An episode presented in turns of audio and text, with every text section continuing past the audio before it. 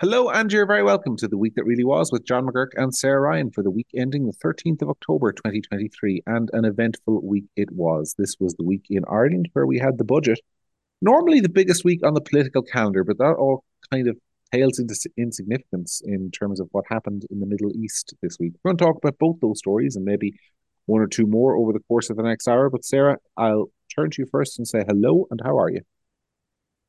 Yeah, I'm fine. Um, you know, everything kind of since Saturday, everything's kind of paled in significance to the events that are happening around the world, hasn't it? Yeah, I was saying to somebody earlier on today that that kind of you know obviously you can't write about the same thing every day, and I write uh, every day for Gript, and it's but it's been quite difficult this week to kind of muster the interest in writing with other things. I mean, I was writing a piece today about the RTE um, events in the in the Dáil today, for tomorrow. And while I think it's a good piece, um, my heart wasn't really in it because, like, yeah. I, you know, I'm not that interested in, in, you know, it seems so piddling and unimportant compared to what's going on in the world at the moment. But we'll come to all that later on. We better start by talking about the budget. Are you wealthier? um, I think I put it into one of the calculators, and it was like a couple of hundred quid a year. But I do benefit from the um double payment of children's allowance. How does that? Hmm. Um, but overall, I mean, I thought that it was, I thought that the junior cert books thing was a good idea. Hmm. Um, I thought that the meals in schools was a good idea. And I think that it was a good idea. Like I, I always feel like, you know, I said this last year that like budgets, you know, have kind of two elements to them. And one is the obvious economic element and the, you know, the the like basics of money, but there's also psychological elements to them. And I liked the fact that they didn't give extra money to to health because I think it's a good message. Yeah. Um, and like that sounds like a completely absurd thing to say given the sheer volume of the budget as it is, but like it's still important. I like I, I still, you know what I mean. And then there was a lot of kind of like the media doing this thing of like, oh well you know let's get somebody on whose child has been waiting for 15 years for this and talk to them about how they feel about the less budget. But like it's it's it's a nonsense because more money has been given year on year on year and it shows that that's not worked. So let's try something different. Do you know what i mean? So i think like i i think that that was a good idea. Apart from that i I thought it was an like real kind of non-event, really. Yeah, um, part, part of that might have been the wider context that we, we, we mentioned at the beginning in terms of the week in which it took place. I think. yeah, for sure. But I also like. I mean, I, I I think that like, you know, the problem is that like with all of the talk and the self congratulations about how about how much money we have and how much surplus we have here, whatever, they made a rod for their own back. Mm-hmm. And you know, I think that like ultimately it was kind of a conservative budget that didn't do much of anything for anyone in particular. And so people were kind of grumbling about it. And ultimately, there was no banana skins in it, but there was nothing particularly inspired either. I mean, from from my perspective, I was I was looking at it and I was obviously paying attention to it as it happened.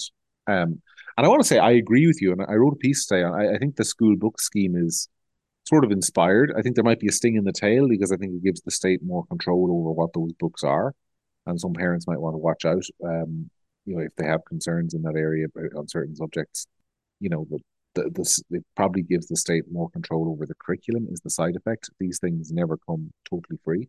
But in principle, I thought it was a good move because it's a way of putting money into people's pockets that shouldn't really distort the marketplace because the same number of books can be bought regardless of who pays for them, right? So so it's just it's just transferring money back into parents' pockets. And I thought in that respect, as a sort of economic support, a very good and very clever idea. Yeah. But I have to say, overall, like they spent an additional 14 billion euro. They um they they broke their own budgetary rules.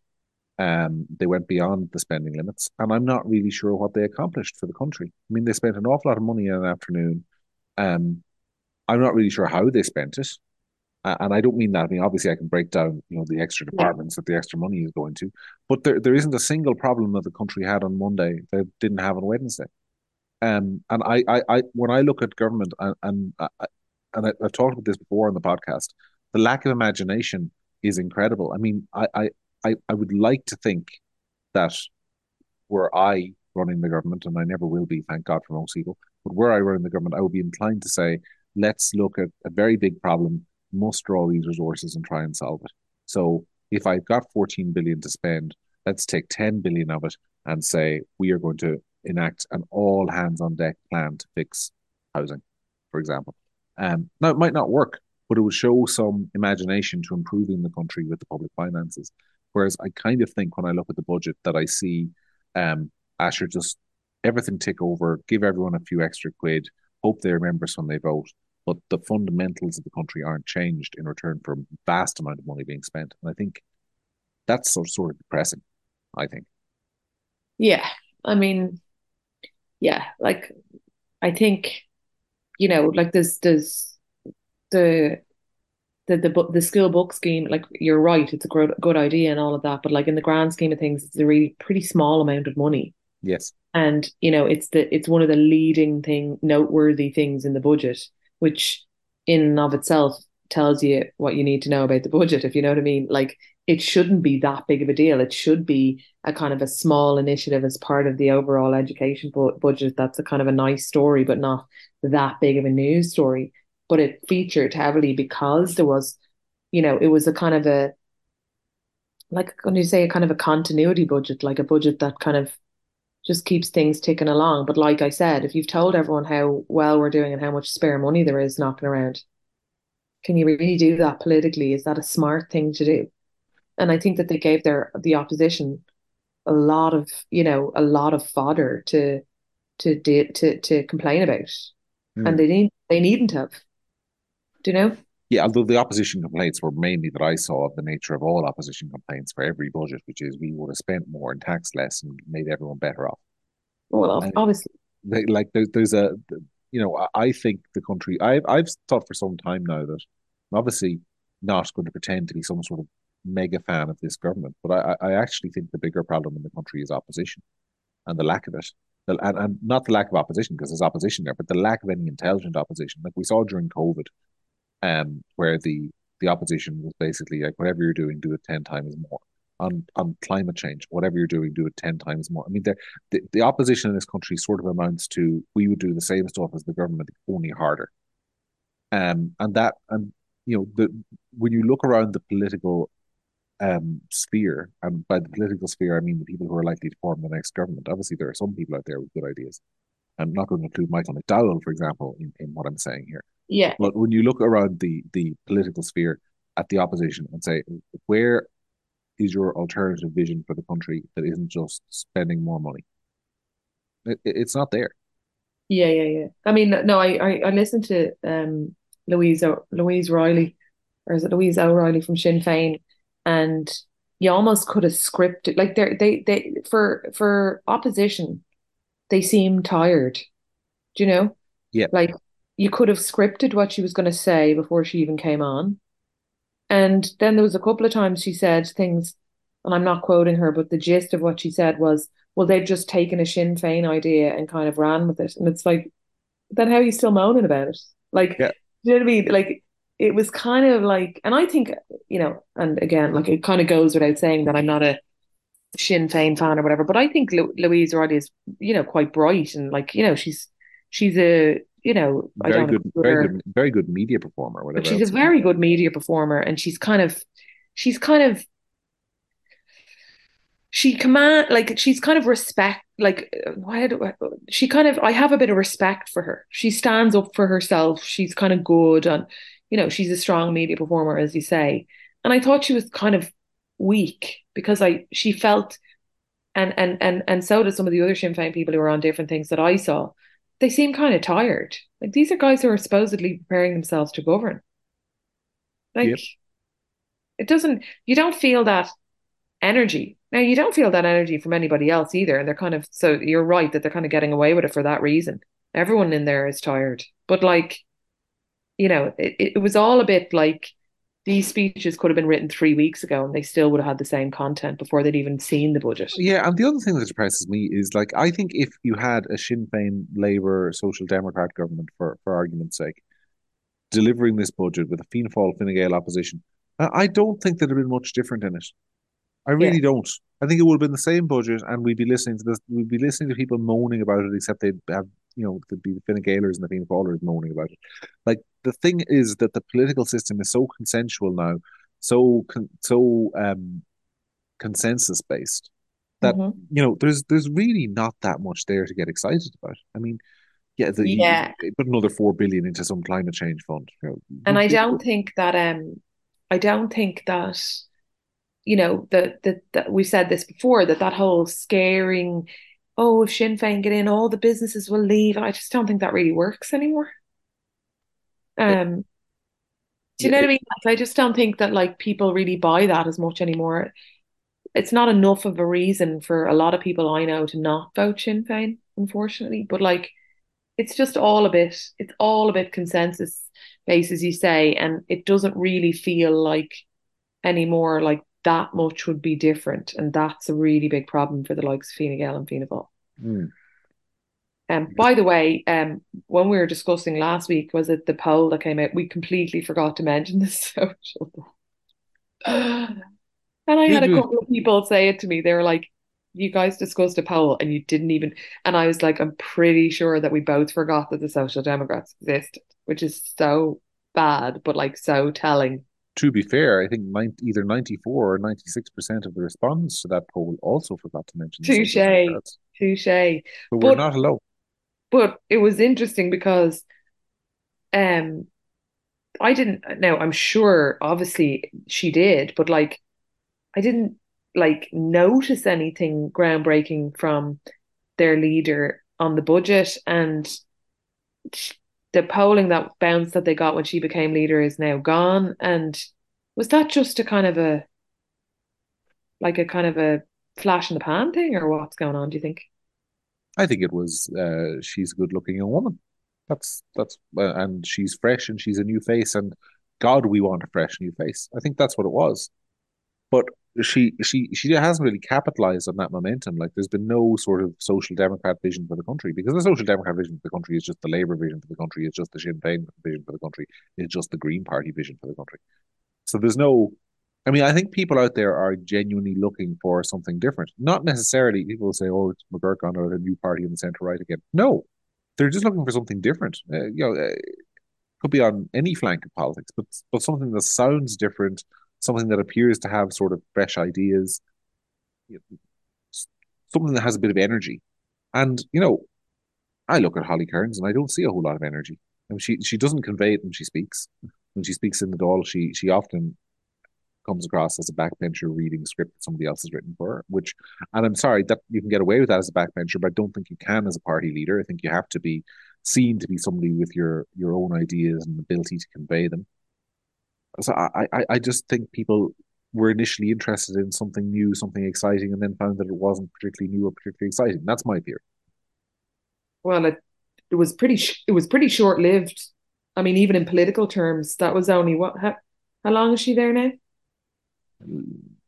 Maybe eight months, something like that. I think it was. Oh, did it that long? Okay. Yeah, no, no, she's been there a while. I, I, I could be wrong. Don't quote me on that uh, if you're listening, but it's definitely it's longer than six months anyway. Well, it's very, it just feels very reminiscent of the Ivana Bacik thing as well, that it's like this big, big, huge, great white hope thing, and then it just fizzes away. And I'd love to know what the phenomenon is there.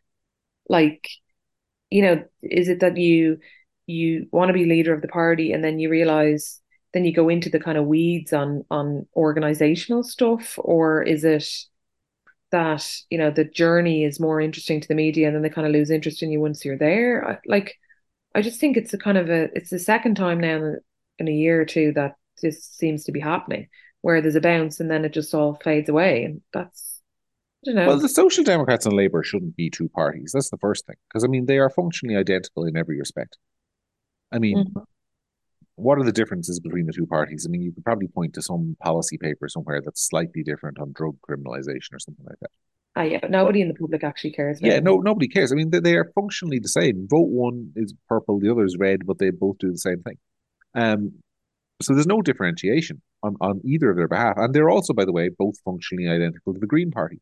Those three parties exist in the same space in Irish politics, exchange voters at different elections. But the next election, a lot of people vote Green will go Labour or Social Democrat or something further to the left because they're disillusioned with the Greens. And then the election after that, a lot of them will flow back to the Greens. That's just, it's that section of the electorate that's maybe 10, 12% of people who want to vote for the soft left.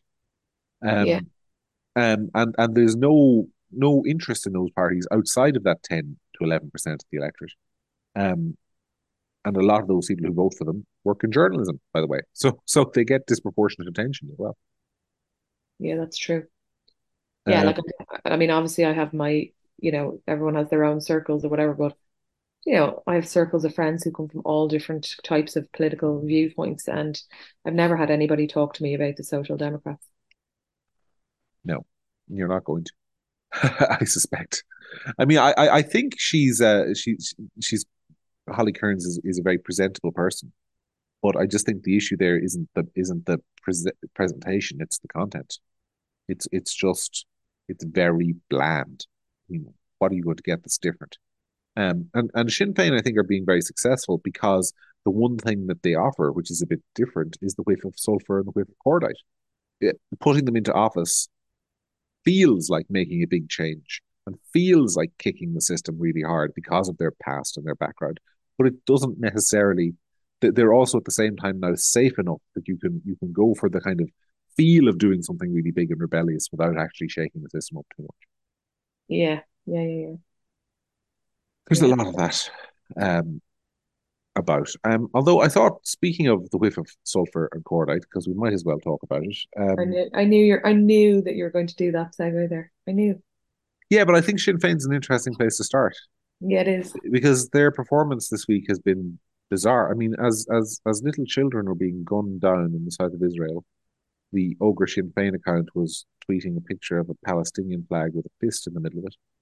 Um, we had various Sinn Féin accounts tweeting things like "Glory to the Palestinian resistance" as women were being carted away on the backs of trucks. Um, and then by the middle of the week, when the extent of the atrocities became fairly bad, uh, you had Mary Lou McDonald condemning Hamas on Radio One. So obviously they are they're they're no longer as committed to the Palestinian cause absolutely as they were last week.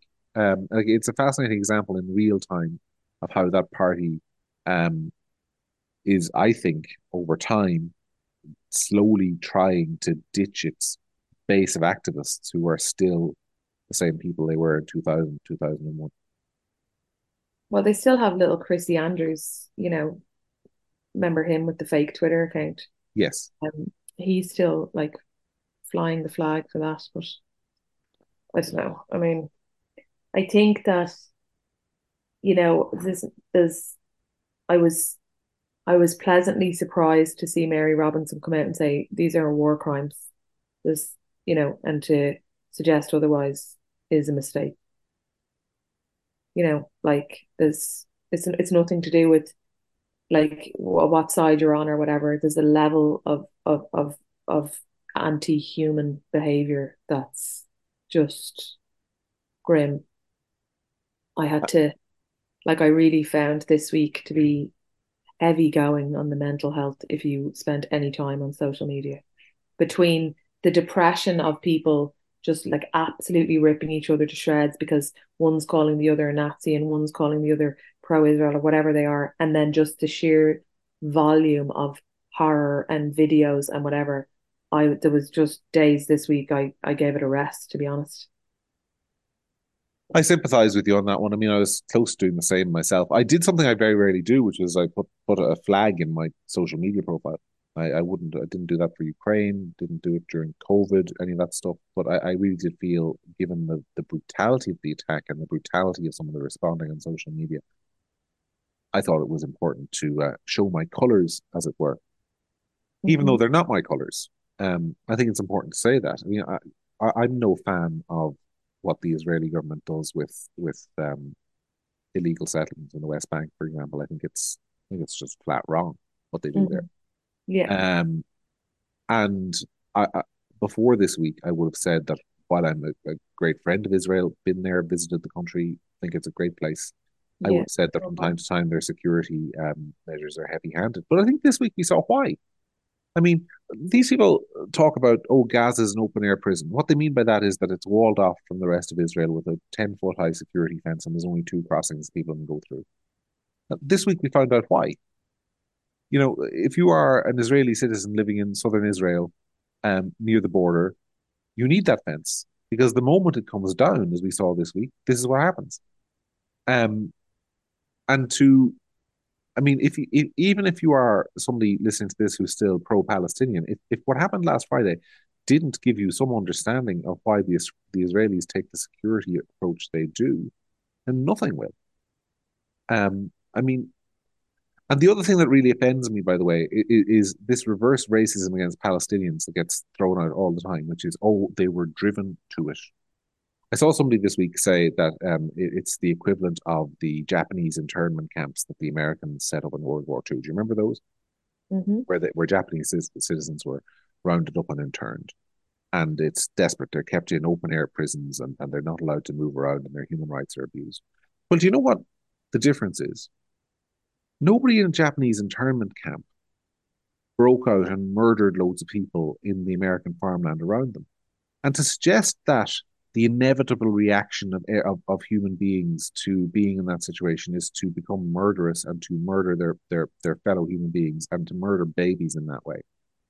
It, it is to me a form of racism that suggests that people can't control themselves that there's there's there's no hope. These people i mean the same people are upset that the Israelis uh, referred to Hamas as animals, saying it was dehumanizing language. I think it's dehumanizing when you suggest that it's utterly inevitable that the people in Gaza are going to act in a murderous and barbaric way towards their Israeli neighbors. Uh, Or that, or or raping, like that. That's part of the like should be viewed in the wider context or whatever. Like that kind of talk is just. I mean, God, it's amazing how much the woke stuff slips away and how fast it slips away when people when stuff like this happens. Do you know what I mean? Like, I don't know. I mean, I just feel like,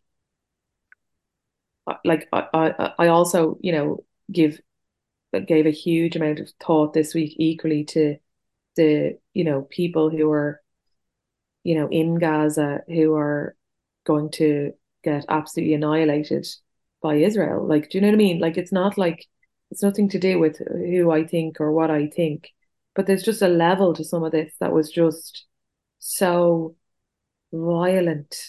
It was scary. It was like, you know, Game of Thrones level, you know, stuff. And like, I know people will say, attack us and say, oh, well, this happened before and whatever. But like, can we, we, we surely can all agree that none of it's all a horror show. You know what I mean? Like, it, it, it is. It, is all a horror show. But I mean, like, peace takes two sides, it needs two sides. yeah. I mean, I saw somebody today say, eh, you know, Israel should withdraw to its 1948 borders, which, I mean, first of all, you know, that would not be acceptable because the reason Israel expanded its 1948 borders is because when it was in those borders in 1948, all its Arab neighbors attacked it at once in an attempt to wipe it off the face of the earth and get rid of the Jews occupying the Holy Land. Yeah. When they were within those borders. So those borders didn't grant them security. There's this this idea that Israel withdraws from way back to an un- unsustainable point of view and uproots millions of its citizens to do that. That you know, then there'll be peace. No, there won't. I mean, you have to go back 50 years to show that that wasn't acceptable either. Mm. Um, so I mean, a lot of it. Uh, uh, but the thing that really bothers me is the way people, and it's a very bad disease in Ireland. They, they, they assume that only one side has responsibility for ending the conflict. So they, they shout about how Israel has cut off the power and water into Gaza. Brutal. Wouldn't have been my way of fighting a war, I have to say, but that's what they did. But Israel has also said that they will turn those back on again the moment the hostages that were taken by Hamas are returned. And yet I haven't seen one Irish politician who's taking a sort of Israel is the big bad approach say Hamas should return those hostages. Yeah. Hasn't happened. Won't happen. Because but, only one side is accountable um, in, in Ireland for its actions. But do you not think as well, and like I'm the same as you, like I've been to Israel and and you know, like loved it and you know, like I I but I would never for a moment consider myself to be anywhere even close to an expert or on this conflict.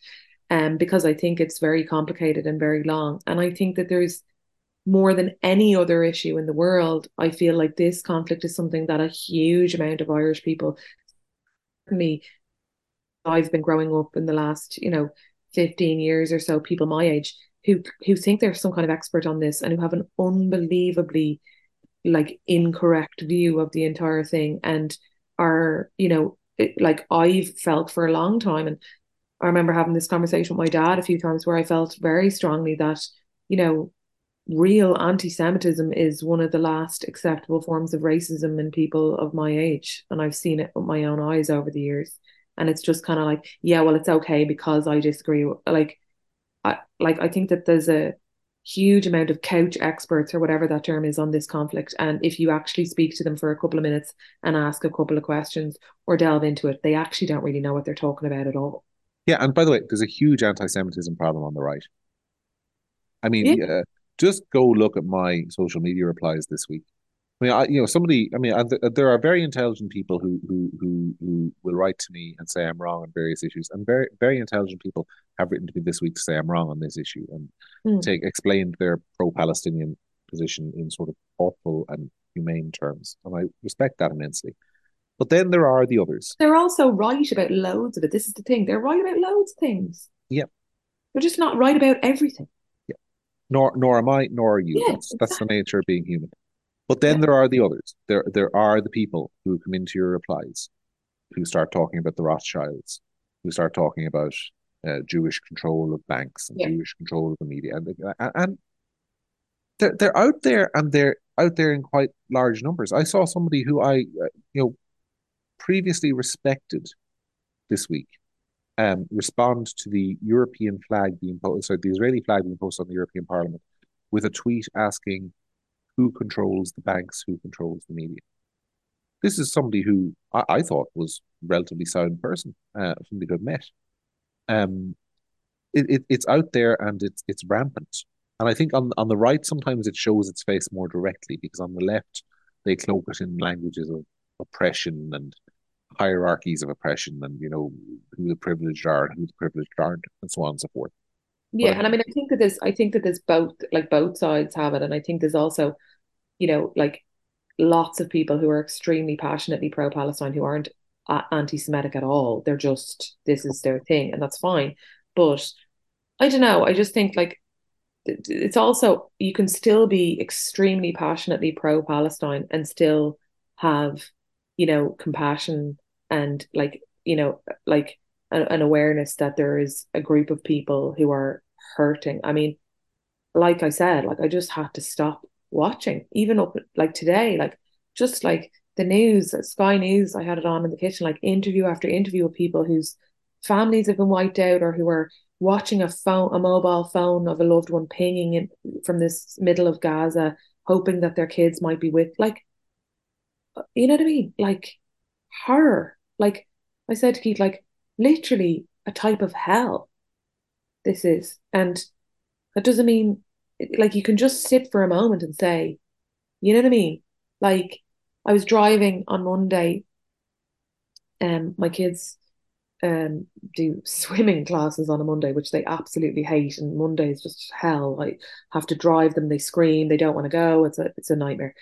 and I remember I was just like, I I'm losing the plot driving along in the car or whatever. And all of a sudden I was just like, you know, I just thought like, there's people in the world right now who give anything to be arguing with their kids about swimming lessons. Mm-hmm. Do you know what I mean? And like, I can like feel that very like deeply in my soul as a mother of three children, without having to uh, like agree with anything that anybody else has ever done. And I and I just think that that when people get so caught up in being right and being on the right side of things, they forget about that.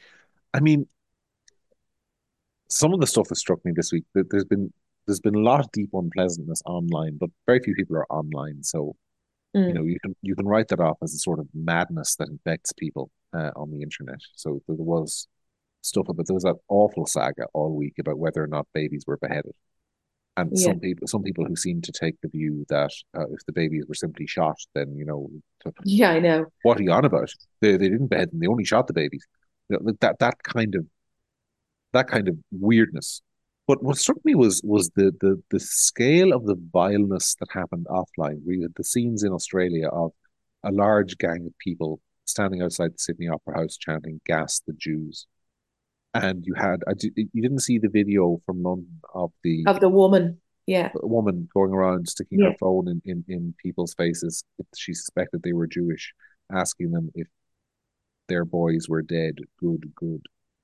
Yeah. Um, and the other thing, there was a tweet from one of the one of the Amer one of the stars of um, what's that program, Stranger Things, who's a young young Jewish child actor who posted something about Israel, um, and why he was standing with them as an American Jew, and and there were like forty nine thousand quote tweets, the overwhelming majority of which were utterly vile, and all of them seemed to come and I'm just noticing this here, all of them seem to come from young women in their 20s or teens. Like the, there was a degree to which vileness became acceptable this week. Um, and uh, it's very unsettling. I mean, if you compare it to 9/11, for example, the reactions are incredibly different. And and it's not a bad comparison because there there are a lot of people who would have said in the years leading up to 9/11 that American foreign policy was hugely misguided in much of the world and there was a cause and effect. That was an argument you could make. But it wasn't made the week after the attack with the kind of joy that some people were taking in in the both the real world and the internet with the fact that this has happened. I think that's very unsettling. I think it's deeply unsettling. Yeah. Um so yeah, it's been it's been it's been a week where I I've felt a little bit shaken by it, I have to say. Um even though it happened on the other side of Europe and didn't affect me. Um I have felt shaken by it um, because I just think I just think the world and civic discourse is in a bad place at the moment. Yeah. And I think, you know, like at, at the end of the day, like, you know, people will people will get caught up in in in politics and talking about this and talking about that. But then really like 99.9% of the, the time, if you sit down with another human being and you talk to them, the things that matter to them are their family, their children, their husband or wife or whatever. And so, you know, you can like you can get caught up in a, a kind of a like all of the noise around this, but the fundamentals are there that like this is a huge like annihilation of humanity, of children, of uh, uh, uh, like treatment of human beings that is just, you know, and and and and on both sides. And it's something that will, you know, this is going to I I, I don't know where this is going to go. I don't know what the plan is here. I don't know how it's going to end. Like you can't, you know, there doesn't seem Israel don't seem to have any kind of plan really far beyond just vengeance.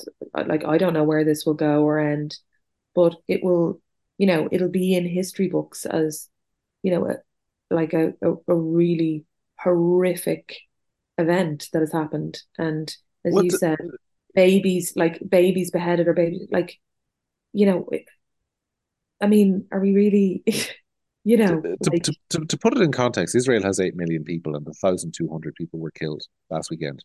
Can you imagine if, I mean, the, the, the so equivalent, far, Tom, the, like, the, let's be honest, yeah, that's so, only, yeah, so, so far, but the equivalent would be if at the height of the Troubles, the UVF or the UDA had sent busloads of gunmen across the border into the Republic and killed eight or 900 citizens, including children, on a particular day.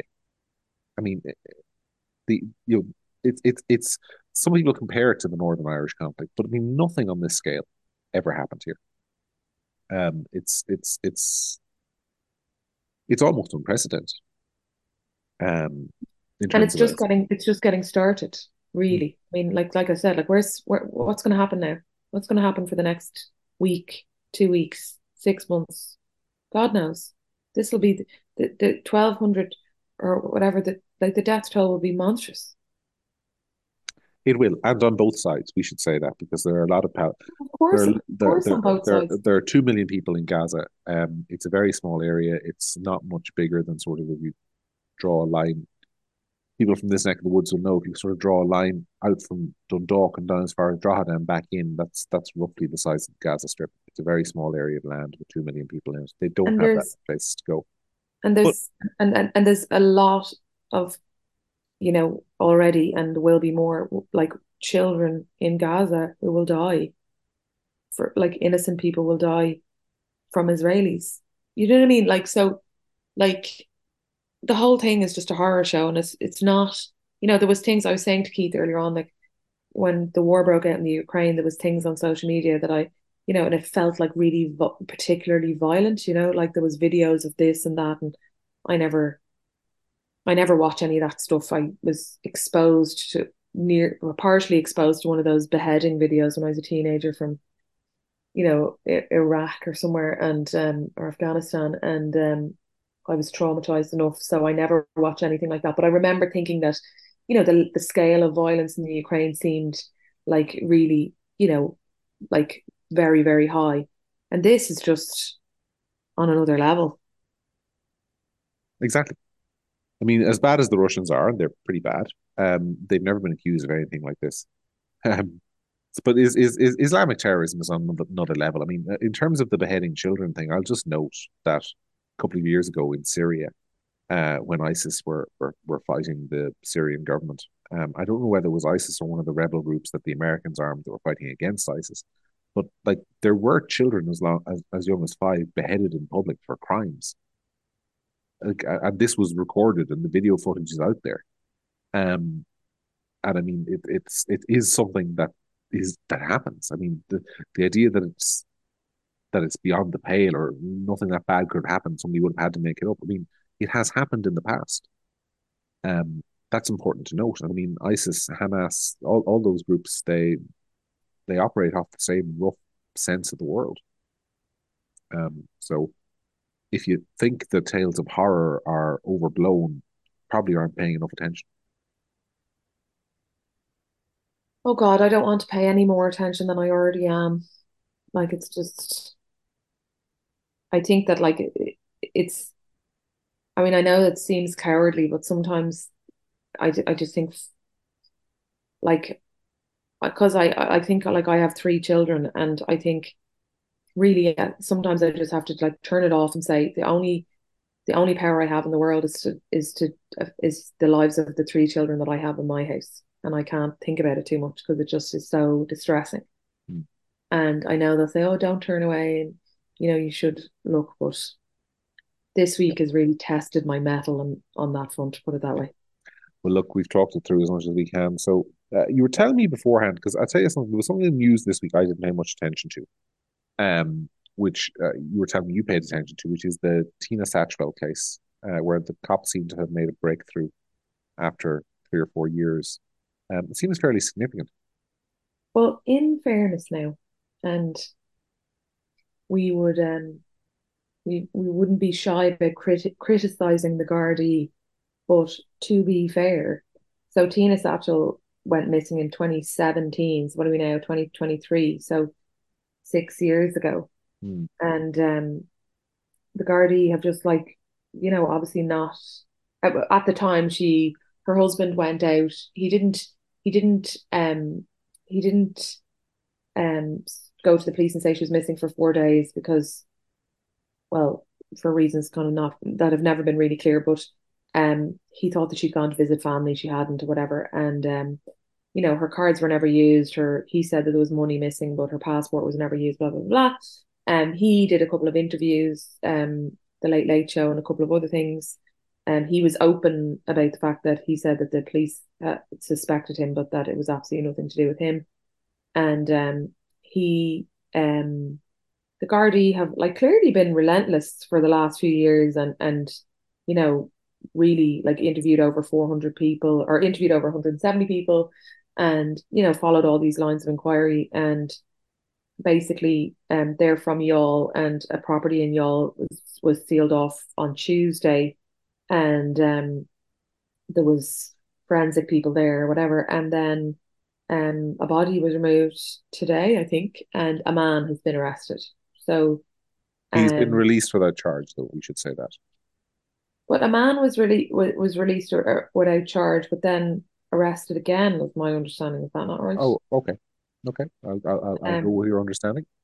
No, I could be wrong. Um, but um, anyway, in fairness to them, like you know, we would we would we would criticize them about different things, but they've really, you know, done their overwhelming here, and they seem to have chased down a, a conclusion for her family. And God love them, like her family have been relentless in in releasing statements over the last six years and saying, you know, like that that she's still missing and um um yeah, I just checked it there and a man was re- arrested today. So um anyway, um so for her family, hopefully they'll get some some closure and you know, well obviously we have to wait and see what happens, but if there was some kind of foul play involved, it just seems likely if somebody's if there's a body that's been buried um on a property um that she gets some kind of justice but like closure for her family at the very least because I just think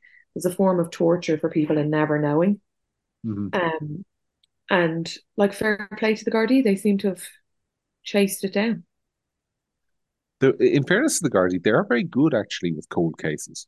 I mean, they, they did solve one earlier on this year, and, and forgive me, I can't remember the, the lady's name, but a lady who was murdered, I think, in the in the late 1980s, and they finally brought her killer to justice um, earlier this year.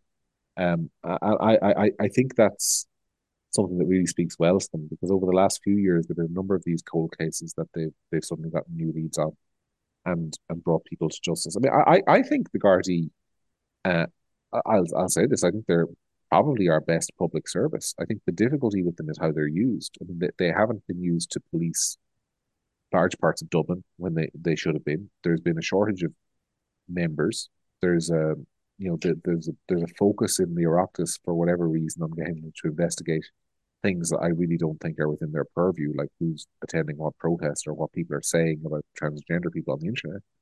But when it comes to the actual major crimes, they do tend to get results and they do tend to stick with investigations for the long haul.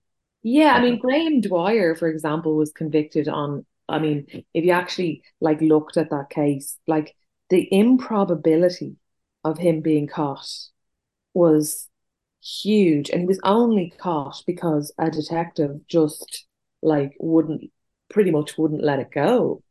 And then there was this low watermark because of a of a lack of rainfall and her the victim's keys were found just by this detective like you know what I mean? It was like a series of of of of, of things but it was like just proper good old fashioned police work that made that you know that that made him get caught. So to be fair you're you're right like there's some good work there and good detective work and like how they're used and and where they're utilized and and you know and and and their kind of public public persona takes a hit because of things that are beyond their control. But when it comes to detective work like this, to be fair, like credit where credit's due, I think that they're they're doing they're doing good work, and this is a good example of it. Yep, no doubt there. Um, so anything else happened this week that caught your eye? Not really. I mean, there was a there was there was plenty to be doing and not a lot of good news. You know, like not a lot of um, not yeah. a lot of to be positive about this week. Unfortunately, um, I was despite I was... despite your tax cuts and your extra children's allowance at Christmas, which you're very yeah. welcome. By the way, I'm obviously paying some of that, even though I don't get any of it, being childless as I am. So you're welcome. Yeah.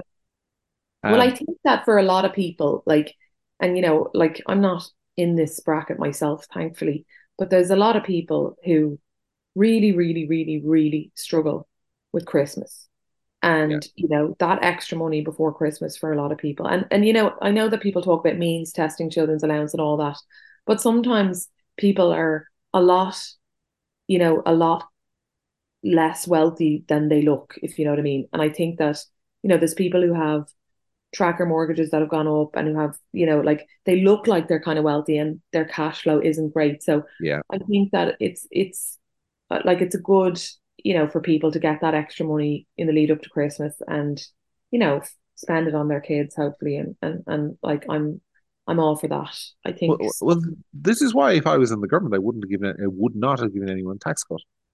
Um, and, and let me finish that before I sound like Scrooge. I would have given them a tax rebate instead. I would have said, rather than giving you 800 euro over the course of a year in your paycheck, at whatever that is, 20 quid a week, or whatever it works out at over the course of a full year, um, we're going to send you a check for 800 euro in the first week of January.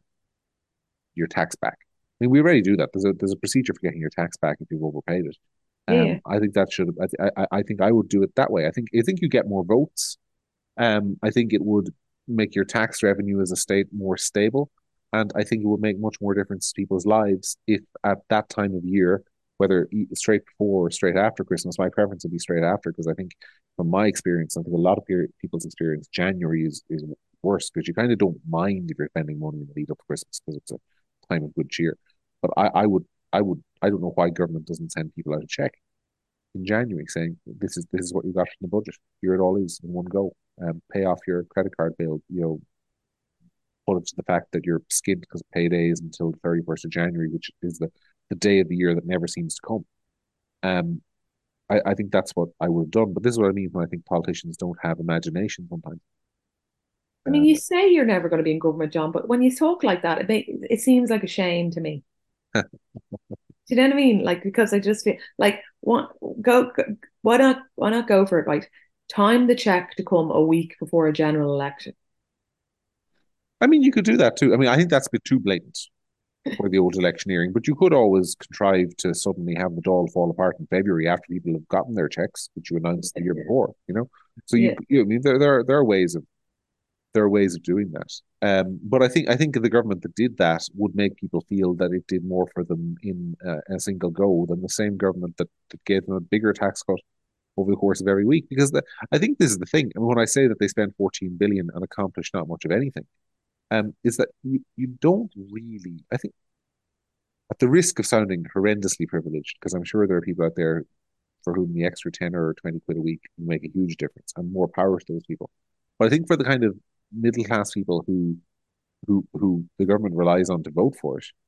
I, just don't think, especially a family with two or three kids, uh, two or three kids. I don't think twenty quid a week goes a whole whole way towards making their lives significantly different. I mean, if if I'm massively out of touch on that, tell me in the comments, and I'll apologize next week. But I, I, I that's what I think. I think for some of them, I mean, I, I, there's no universal thing there. I think for some of them it does, and some of them it doesn't. But I don't think that it's I don't think that it's you know like meaty enough to inspire anybody if you know what I mean like I think that the summit will matter for and and great but if it if 20 quid extra a week really matters to people well then it should have been more mm. do you know what I mean like and as you say in the form of a check or in the form of other things but you know as I like said before and I'll say it again like if you're talking about surpluses and you know, being awash with money and the tax take be, being way more than was expected, then don't be surprised that people get irritated when they seem to be still struggling the same after the budget as they were before it. Yeah. And I mean, we haven't mentioned all the things that are going up in price. I mean, you know, fuel went up in price that same night. Um, cigarettes went up the next day. I mean, that's a big chunk of the population who wake up the next day. They won't feel their tax cuts until next February or March, but they feel the tax increases right away.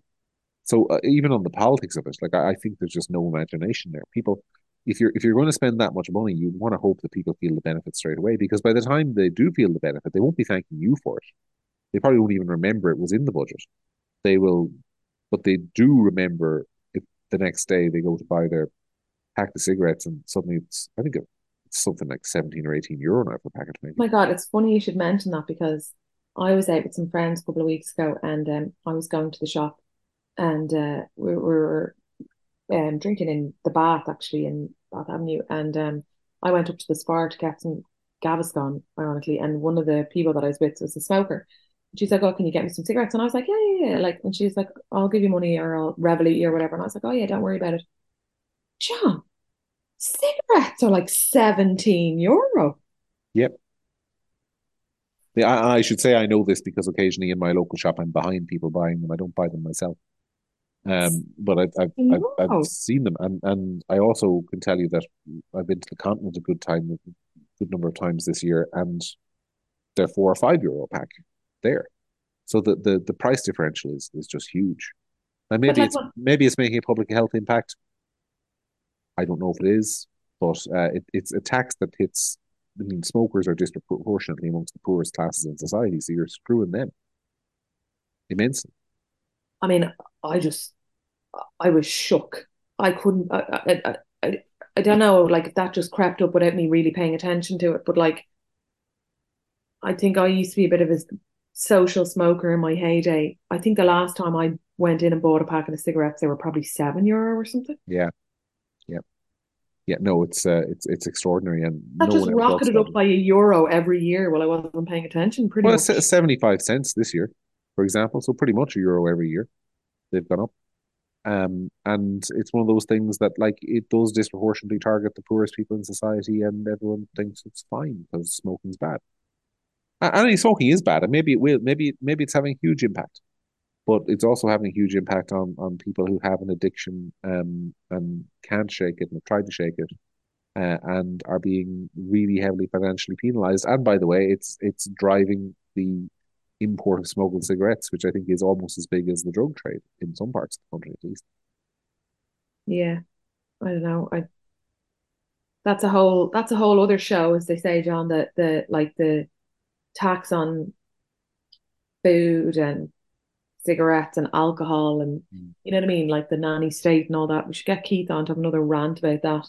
And we Keith should. is a dentist who absolutely despises smoking, and he still thinks, I don't know, seventeen euro just like if you're talking about somebody who smokes and somebody that 10 and 15 euro a week makes a difference my god and they don't quit smoking because it's too expensive so you know Anyway. anyway, we will leave it there on that note. We're sucking up to the smokers. Um, we live there for another week. Um, hopefully next week, Sarah, the news will be better. Uh, although I fear, looking at Sky News as I'm talking to you, that it probably won't be. But we live in hope that will be a little bit better next week. But until then, from Sarah and from me, that was unfortunately the week that really was.